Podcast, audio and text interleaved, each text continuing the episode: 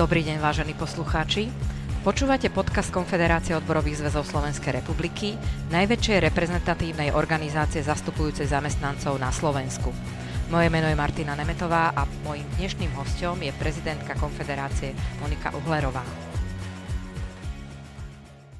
V prvej epizóde našich podcastov sa s našou hostkou obzrieme za rokom dvetisícdvadsaťdva, plným odborových udalostí a porozprávame sa o tom, čo nás čaká v roku dvetisícdvadsaťtri. V dnešnej časti si povedzme niekoľko viet o pani prezidentke, s ktorou mám ambíciu pravidelne komentovať aktuálne dianie v sociálnej oblasti, v zamestnaneckom prostredí, v pracovnoprávnej legislatíve, ale aj spoločenské pomery v úzkej spojitosti s portfóliom činnosti odborov. Monika, vítam ťa. Ďakujem pekne. Monika Uhlerová sa venuje problematike sociálneho dialógu, sociálneho partnerstva a jeho inštitucionalizovania už odčias vysokoškolského a postgraduálneho štúdia. Pôsobila ako vysokoškolská učiteľka, odborná asistentka na katedre politológie na Univerzite Mateja Bela v Banskej Bystrici, kde sa vo svojej prednáškovej, výskumnej a publikačnej činnosti venovala a aj naďalej venuje už spomínanému sociálnemu dialógu, odborovému hnutiu, sociálnej politike a trhu práce. V odboroch sa aktívne na rôznych pozíciách angažuje už od roku devätnásťstodeväťdesiatdeväť. Bola predsedničkou Rady mladých pri Konfederácii odborových zväzov. Od roku dvetisícšestnásť pôsobila ako viceprezidentka Konfederácie a v júni dvetisícdvadsaťdva sa stala prezidentkou Konfederácie. Okrem zastupovania Konfederácie na medzinárodnej úrovni pôsobí od roku dvetisícšestnásť aj ako podpredsednička Hospodárskej a sociálnej rady Slovenskej republiky, čiže tripartity. Kým sa dostaneme k dôležitým odborovým udalostiam minulého roku, skúsme trochu všeobecnejšie. Mali by byť odbory silnejšie a hlasnejšie? Alebo aké sú výhody a nevýhody odborovo sa organizovať? Čo by sme povedali bežným ľuďom, občanom? Dobrý deň, najskôr ahojte všetci poslucháči, členovia, nečlenovia, členky, nečlenky. Taký pekný a dlhý úvod si si pripravila, super.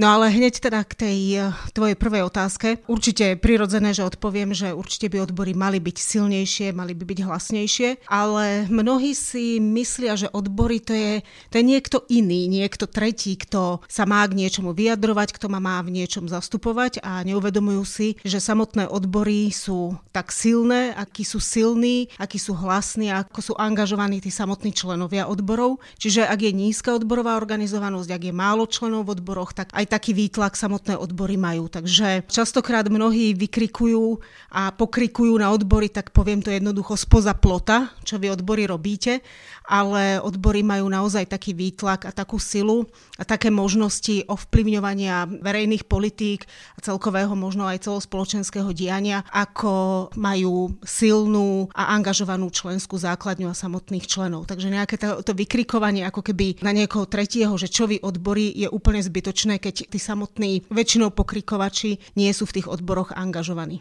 Dobre, vedeli by sme nejak vyrátať veľmi stručne, aké sú výhody byť odborovo organizovaný, alebo v čom sú nevýhody, ak nejakí zamestnanci u niektorého zamestnávateľa nemajú mm-hmm. odborovú organizáciu? On, mohla by som teraz tak veľmi všeobecne začať vyratúvať, čo všetko môžete a môžu zamestnanci mať, ak sú odborovo organizovaní napríklad na tej podnikovej úrovni. Začnem skôr tým, že možno tá samotná motivácia byť v odboroch môže byť vysoko individuálna. Že niekoho motivujú, lákajú rôzne také ekonomické, sociálne, materiálne benefity, ktoré môže mať zo samotného členstva alebo z tej možnosti vyjednať si kolektívnu zmluvu a v nej lepšie pracovné podmienky. Niekoho motivujú rôzne psychologické aspekty a dôvody, možno vidí na možnosti vzdelávať sa, rásť nejakého toho osobnostného rozvoja, možnosť angažovať sa, vyjadrovať sa k veciam verejným alebo vyjadrovať sa k udalostiam, ktoré sa dejú okolo mňa bezprostrednej blízkosti, realizovať nejaké svoje vlastné postoje prostredníctvom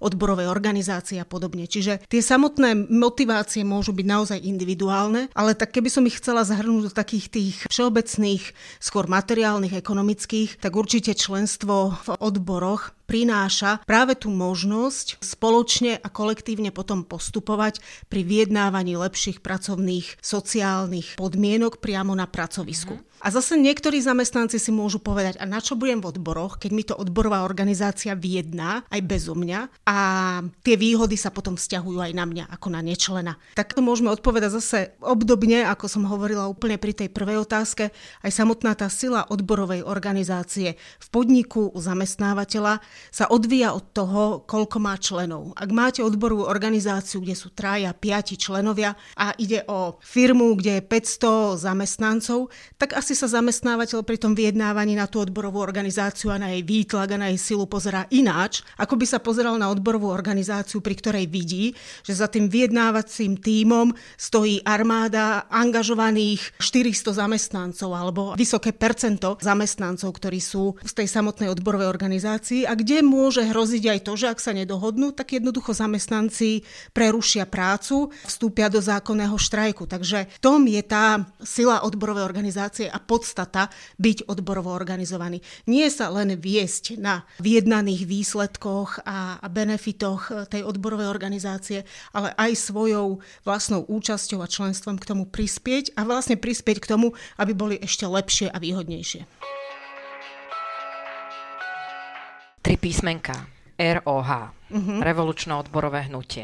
Predpokladáme, je tridsaťštyri rokov od revolúcie, tridsať rokov samostatného Slovenska, že éra aj do zvukov er ó há je za nami. Aký je, lebo vieme, že je iný tento model odborov v súčasnosti v Slovenskej republike, alebo aký by mal byť, aký je trend odborovej organizovanosti Slovákov? Keď sa vrátim späť do tých udalostí roka osemdesiatdeväť, musím povedať, že odbory v tom čase značne prispeli k tým revolučným zmenám, tým novembrovým zmenám alebo k tým zmenám, ktoré priniesol november osemdesiatdeväť. Pripomeňme si, že vtedy bol aj vyhlásený vôbec prvý a zatiaľ posledný generálny štrajk na Slovensku, ktorý prispel k tým zmenám a hlavne teda k zmene režimu, k vôbec potom následne k spoločensko-ekonomickej a politickej transformácii. No a napriek tomu, že odbory veľmi rýchlo zvládli taký ten svoj vlastný transformačný proces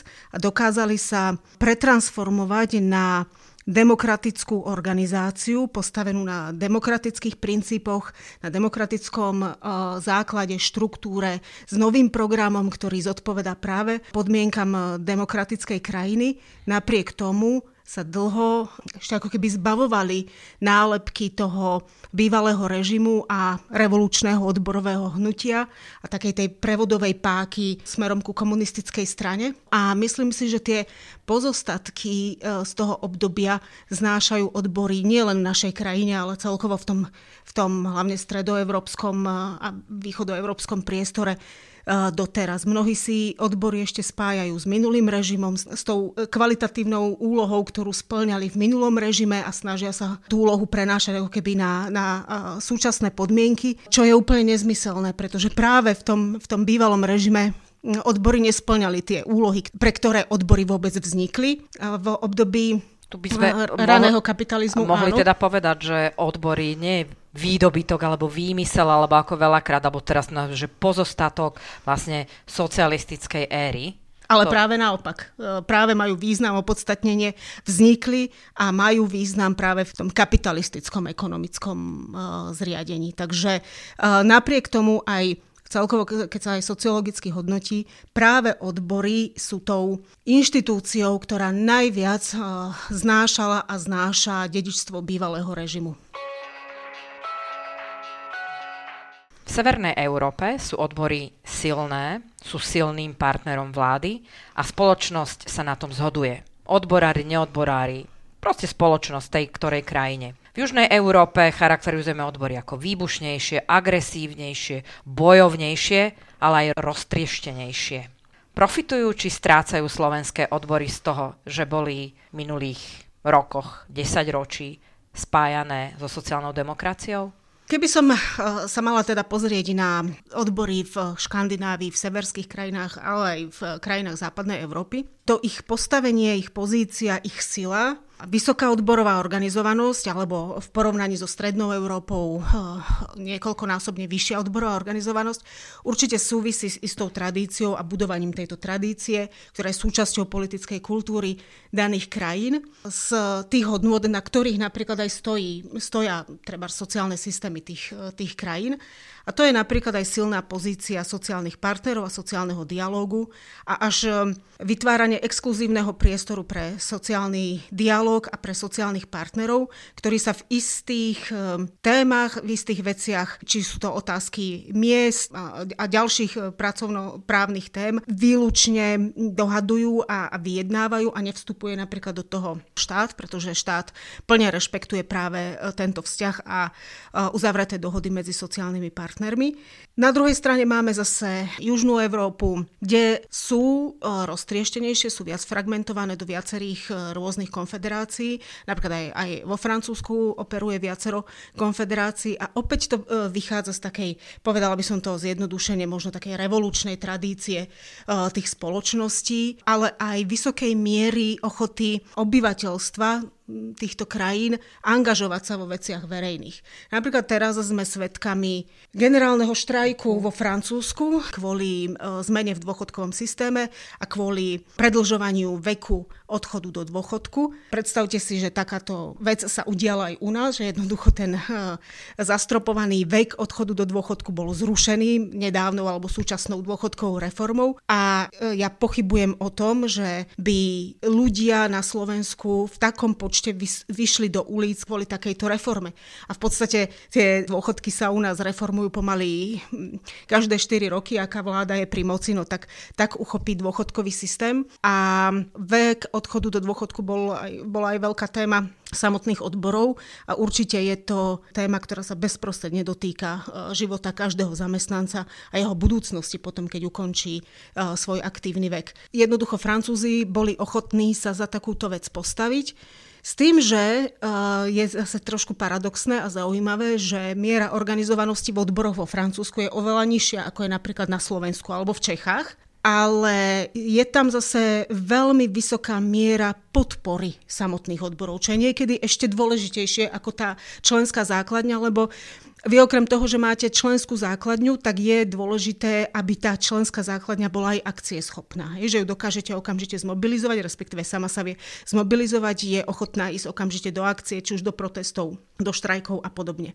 A táto vysoká miera podpory verejnosti smerom k odborom a vysoká miera um, akcieschopnosti a mobilizácie je prítomná práve vo Francúzsku. Čiže dokážu tam za akúkoľvek tému, ktorá sa týka pracovného prostredia, pracovných podmienok, životnej úrovne, proste sociálnych, ekonomických tém, dokážu veľmi rýchlo zmobilizovať obrovské kvantum zamestnancov, zamestnankyň, podporovateľov a celkovo verejnosť. Áno, ako nevždy, alebo tak občas, občas to niekde si začujeme, že podporuje nejaká politická strana aktivity tých, ktorých odborov v európskych krajinách. Na Slovensku to bolo veľakrát vyčítané, že slovenské odbory proste podporujú sociálnu demokraciu, sociálna demokracia podporuje slovenské odbory. Ako z tohto von? Ak teda vlastne, je potrebné ísť z tohto Dobre, von. Že si mi položila aj túto otázku, pretože ja som ti nie celkom odpovedala ešte na tú predchádzajúcu. Čiže tá nejaká možno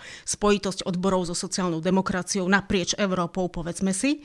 Takže uh, tam by som sa opäť oprela o istú tradíciu, aká je, uh, bola pestovaná a, a možno nejakú historickú skúsenosť odborov so sociálnou demokraciou alebo celkovo uh, s ľavicovými stranami. Však v podstate ľavicové strany, ľavicové hnutie vzýšlo práve z, uh, z odborového hnutia a to z robotníckeho hnutia.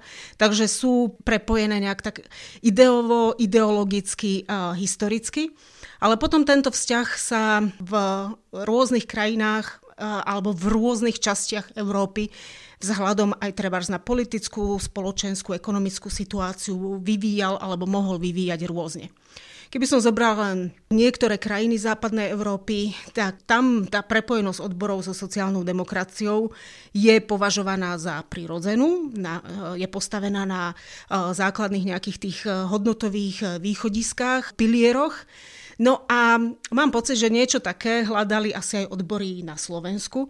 Mať nejakého prirodzeného spojenca v tom skôr ľavicovom spektre politických strán. Viedli k tomu aj rôzne okolnosti a dianie na politickej scéne, trebárs pred rokom dvetisíc a potom následne aj po roku dvetisíc.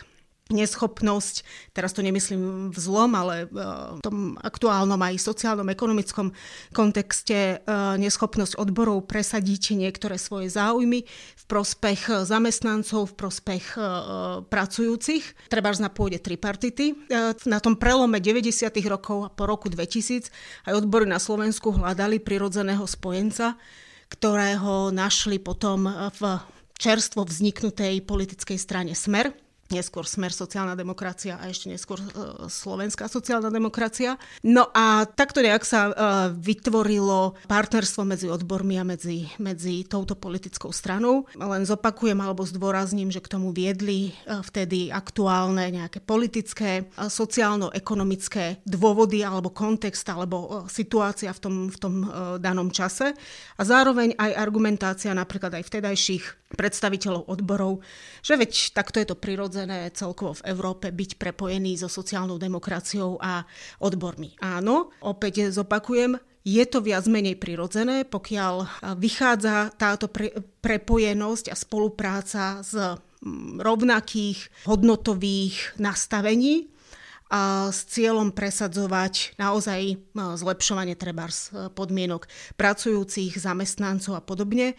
Je postavená na tých základných ľavicových hodnotách rovnosti, sociálnej spravodlivosti. Ale osobne nepovažujem za, za prirodzené, potrebné alebo nevyhnutné, aby takýto vzťah bol napríklad spečatený aj nejakou zmluvou, pretože ak máte nejaké prirodzené východiská a prirodzene nastavené hodnoty, na ktoré ktorých potom staviate svoje programy, svoje ciele a svoje celkové fungovanie, tak nie je potrebné takýto nejaký možno prirodzený vzťah alebo vývoj, ak je taký vzťah, ešte nejak spečatiť, spečatiť zmluvou, pretože to už potom vrhá na celkovo na ten vzťah trošku iné svetlo, ako by bolo možno prirodzené alebo užitočné. Áno, toto mi len napadá taká jedna poznámka, že vlastne tú suverenitu odborov je potrebné aj rešpektovať mm. zo strany tých, tých politikov, lebo odbory sú dostatočne silné na to, aby dokázali prezentovať svoje, svoje záujmy. Určite áno. Ja viem, že, že odbory sú pre politické strany a najmä pred voľbami veľmi lákavé, lákavý zdroj voličstva a voličskej základne. A preto sa tá miera snahy o spoluprácu a komunikáciu vždy zvyšuje s príchodom volieb a s predvolebným obdobím. S tým máme skúsenosti, že, že vtedy sa o nás uchádzajú politické strany a navštevujú nás a predstavujú nám svoje programy a podobne. Čo je v poriadku a je zase dobré mať nejak nastavenú takúto komunikáciu a v podstate z pohľadu odborov istým spôsobom aj prispieť k tomu, aby politické strany obsahovali vo svojich programoch a následne ich aj presadzovali, ak teda sa dostanú k moci a majú tú možnosť. Obsahovali teda v programoch zlepšovanie pracovných podmienok, zamestnancov pracujúcich, skvalitňovanie sveta práce, naozaj posilňovanie sociálnych práv, sociálneho systému a podobne. Takže toto je jedna z možností, ako môžu trebárs odbory pred voľbami ovplyvňovať programy politických strán. Logicky politické strany určite očakávajú a sú v mnohých prípadoch vďačné za to, ak im odbory napríklad sa odporúčajú, že voľte túto a túto politickú stranu, pretože vo svojom programe obsahuje zlepšovanie zamestnaneckého prostredia a podobne a očakávajú, že, že im to naženie nejaké hlasy, teda tie politické strany. Ja si však myslím, že prístup odborov je dobrý v tom predvolebnom období, je naozaj dobrý v tom odborno-analytickom prístupe a to napríklad tak sme to robili aj pred voľbami dvadsať dvadsať, že sme analyzovali programy politických strán a naozaj sme sa na tie programy pozreli optikou tých cieľov, ktoré sledujeme my, tých našich programových hm, hlavných bodov.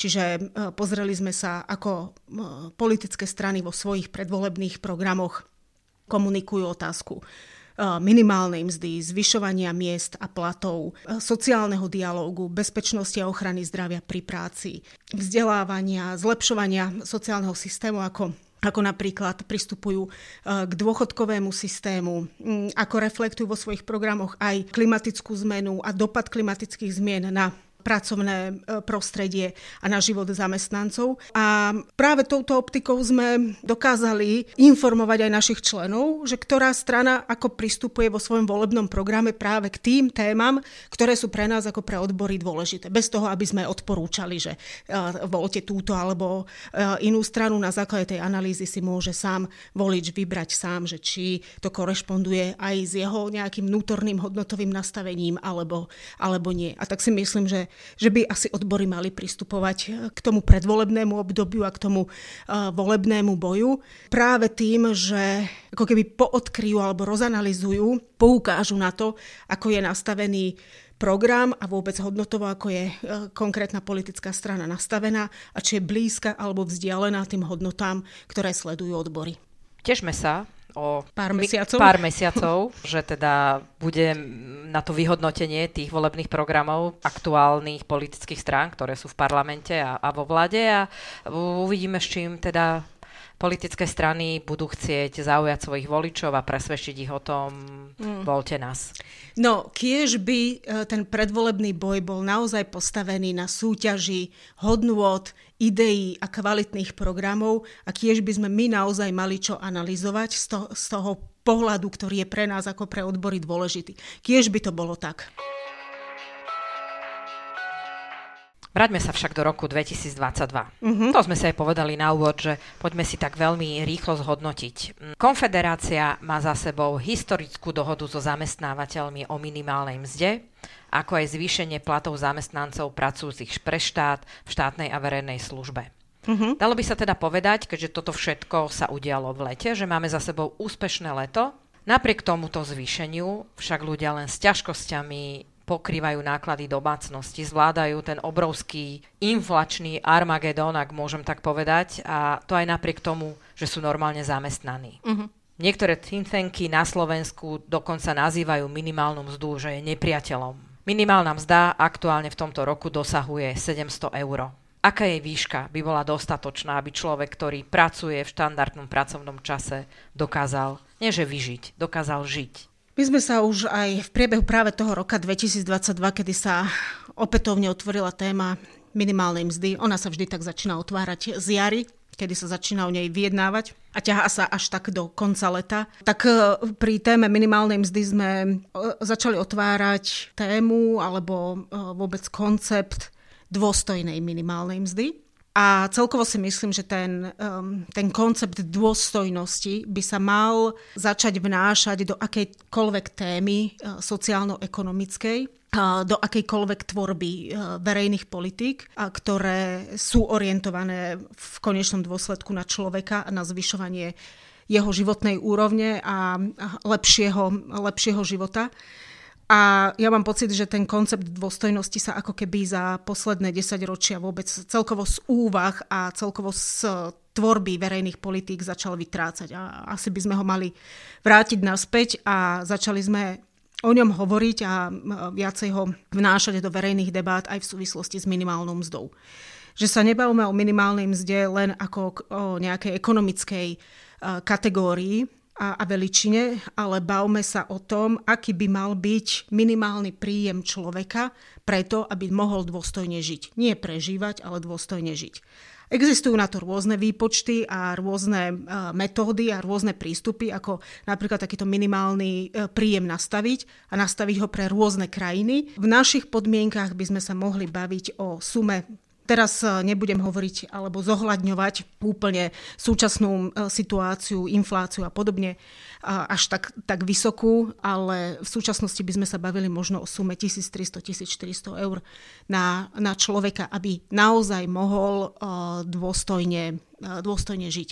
Čiže tá suma dôstojnej minimálnej mzdy je značne vzdialená od tej minimálnej mzdy, aká je, aká je dohodnutá. tým nechcem znevažovať tú samotnú dohodu o výške minimálnej mzdy a to, že, že sa nám podarilo dohodnúť tú sumu nad rámec, ak, akú by nám garantoval aktuálny mechanizmus a výpočtu minimálnej mzdy, ktorý je zakotvený v zákone o minimálnej mzde.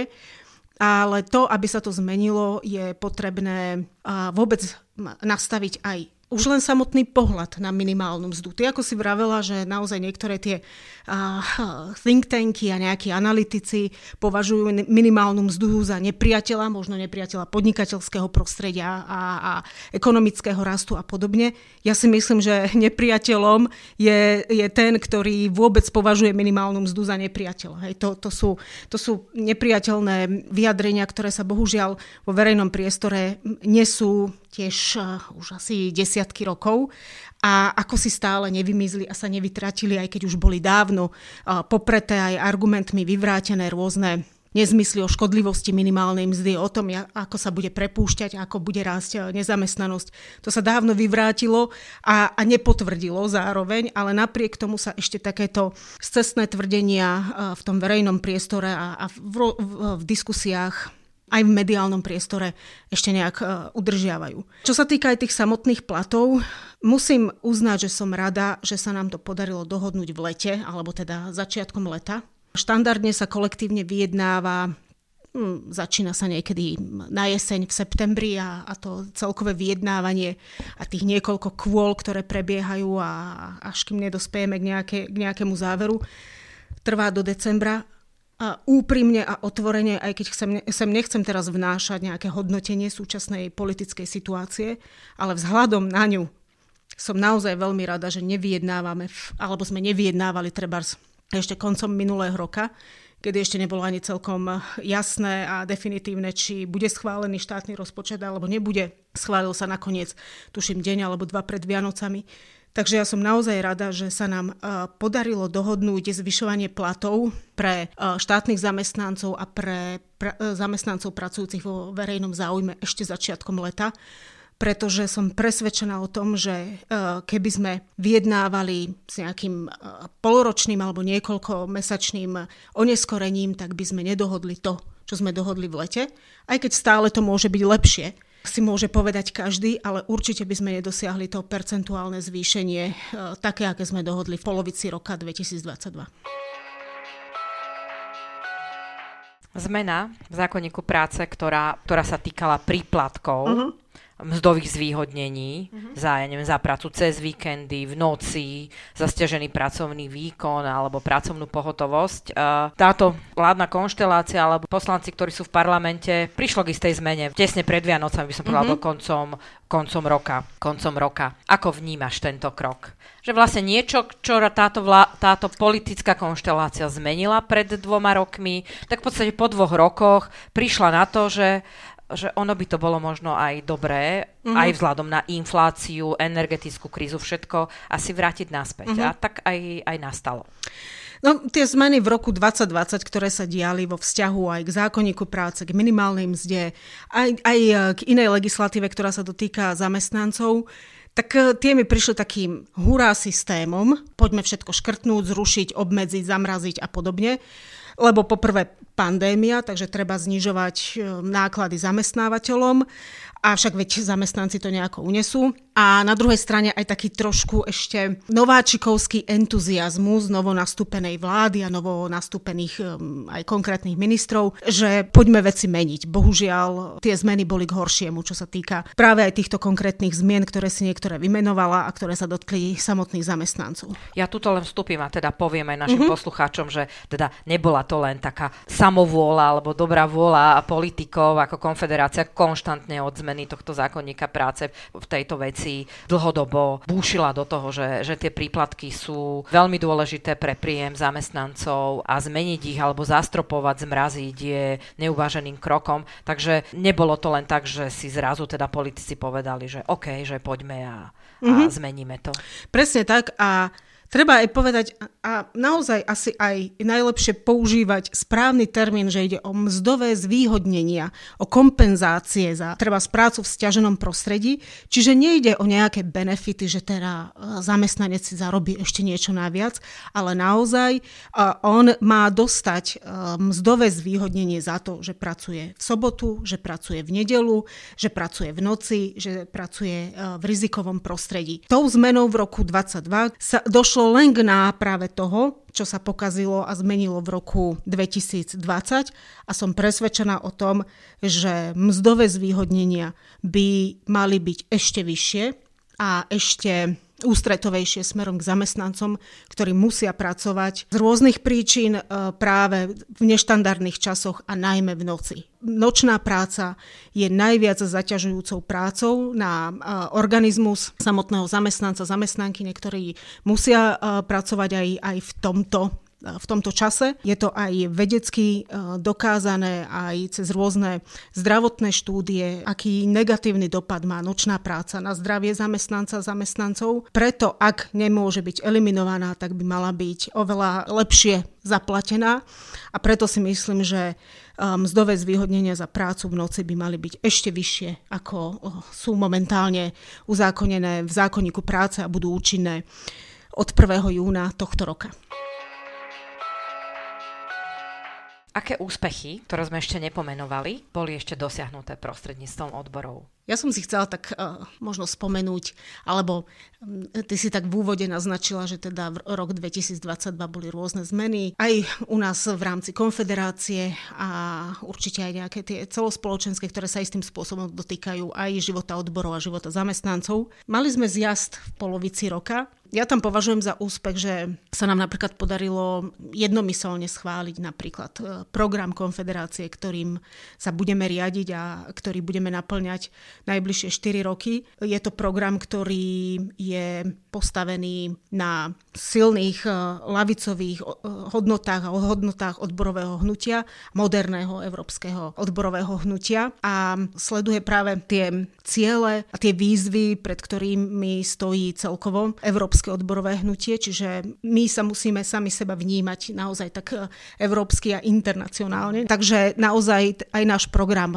reflektuje práve tieto, túto aj takúto internacionálnu líniu. Takže myslím, že to bol taký dôležitý moment na najbližšie štyri roky pre odborové hnutie na Slovensku. A spomínala si tú minimálnu mzdu, dohodu platov. Myslím, že na tripartite sa nám darilo so sociálnymi partnermi spolu aj vyvíjať aj taký tlak spolu so zamestnávateľmi smerom k vláde, aby prijala opatrenia týkajúce sa energií. Ja viem, že zo strany verejnosti, a môžem to aj potvrdiť, že tie opatrenia boli predstavované dosť neskoro, boli predstavované možno nezrozumiteľne, že verejnosť ich očakávala oveľa skôr, aby sa trebárs aj vyhlo takému istému napätiu a podobne. Ešte teraz na, na začiatku roka sme boli konfrontovaní s tým zmätkom, chaosom, nedorozumeniami, možno nedotiahnutím nejakých opatrení smerom k malým odberateľom napríklad, k firmám, niektorým domácnostiam a podobne. Napriek tomu si dovolím tvrdiť, že to bolo značné úsilie sociálnych partnerov, čiže odborov a zamestnávateľov, smerované smerom k vláde, aby konečne v druhej polovici roka alebo v poslednom štvrť roku minulého roka naozaj predstavila a prijala opatrenia, ktoré zakomponovala aj do štátneho rozpočtu a nastavila schémy, ktoré budú alebo by mali v tomto roku istým spôsobom pomáhať či už firmám alebo domácnostiam na to, aby lepšie zvládali energetickú a inflačnú krízu. Nedá mi nespýtať sa. Vieš pomenovať aj neúspechy, ktoré musela Konfederácia odborových zväzov akceptovať?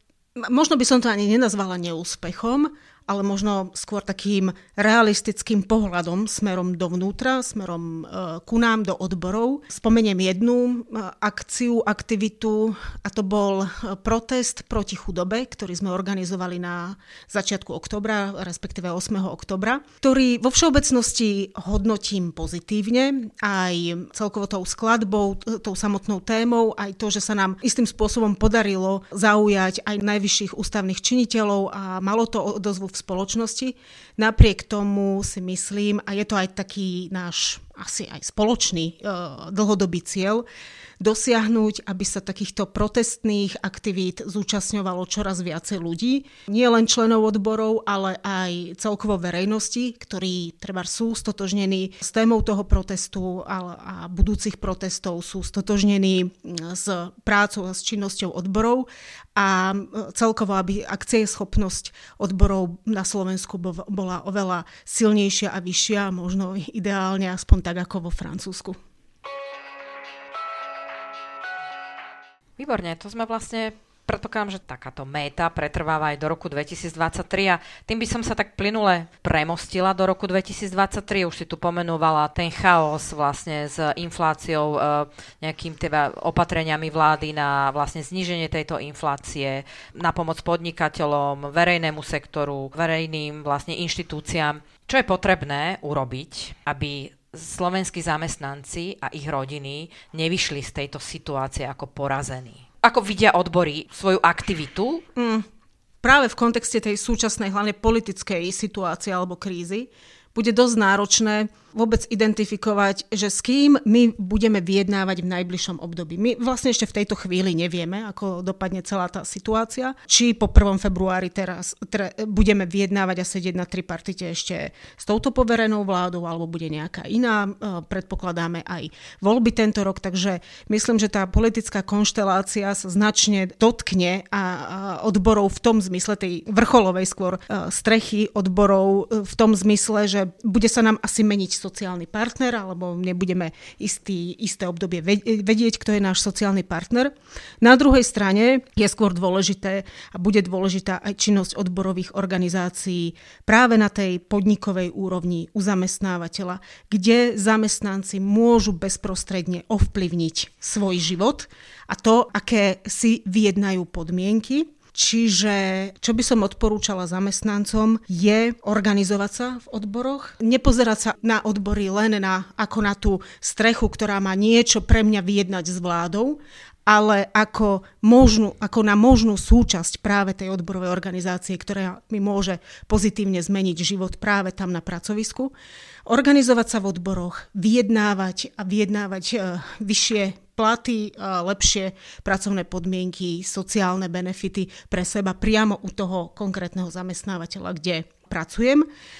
A ďalšiu výzvu, ktorú vidím aj v kontexte všetkých týchto kríz, o ktorých sa bavíme a ktoré sa nás dotýkajú, je jedna veľká a zároveň aj riešením a východiskom z týchto, z týchto kríz, a to je skracovanie pracovného času. A myslím, že to je téma, o ktorej by sme mohli natočiť asi samostatný podcast, určite, lebo to je asi na ďalšiu dobrú minimálne hodinu, keby sme sa chceli tomu tak detálnejšie povenovať. A je to jedna z našich, z môjho pohľadu, z našich víziev na najbližšie Najbližšie, najbližšie roky dosiahnutie toho, aby zamestnanci na Slovensku odpracovali nižší počet hodín a nižší počet dní, ale bez toho, aby sa im krátil príjem, aby sa im ten príjem kontinuálne zvyšoval. Ja som v tejto súvislosti, dovolím si ešte jednu vetičku na záver. Aktuálne máme na základe teda v zákonníku práce zadefinovaný štyridsaťhodinový pracovný týždeň. A ja som v jednej eseji čítala, že či pri tomto čísle nezačína moderné otroctvo. Ale nechajme si uh, mm-hmm. odpoveď na túto otázku do budúcna. Monika, veľmi pekne ďakujem. Ja ďakujem za, za pozvanie. Dnešný, dnešné rozprávanie, dnešnú diskusiu. A ja by som len našim poslucháčom teda dovolila na záver povedať, že ak sa chcú stať členom odborov alebo založiť si u svojho zamestnávateľa odborovú organizáciu, môžu sa obrátiť aj na naše klientské centrum odborov. Kontakt nájdú na našej webovej stránke w w w bodka k o z s r bodka s k.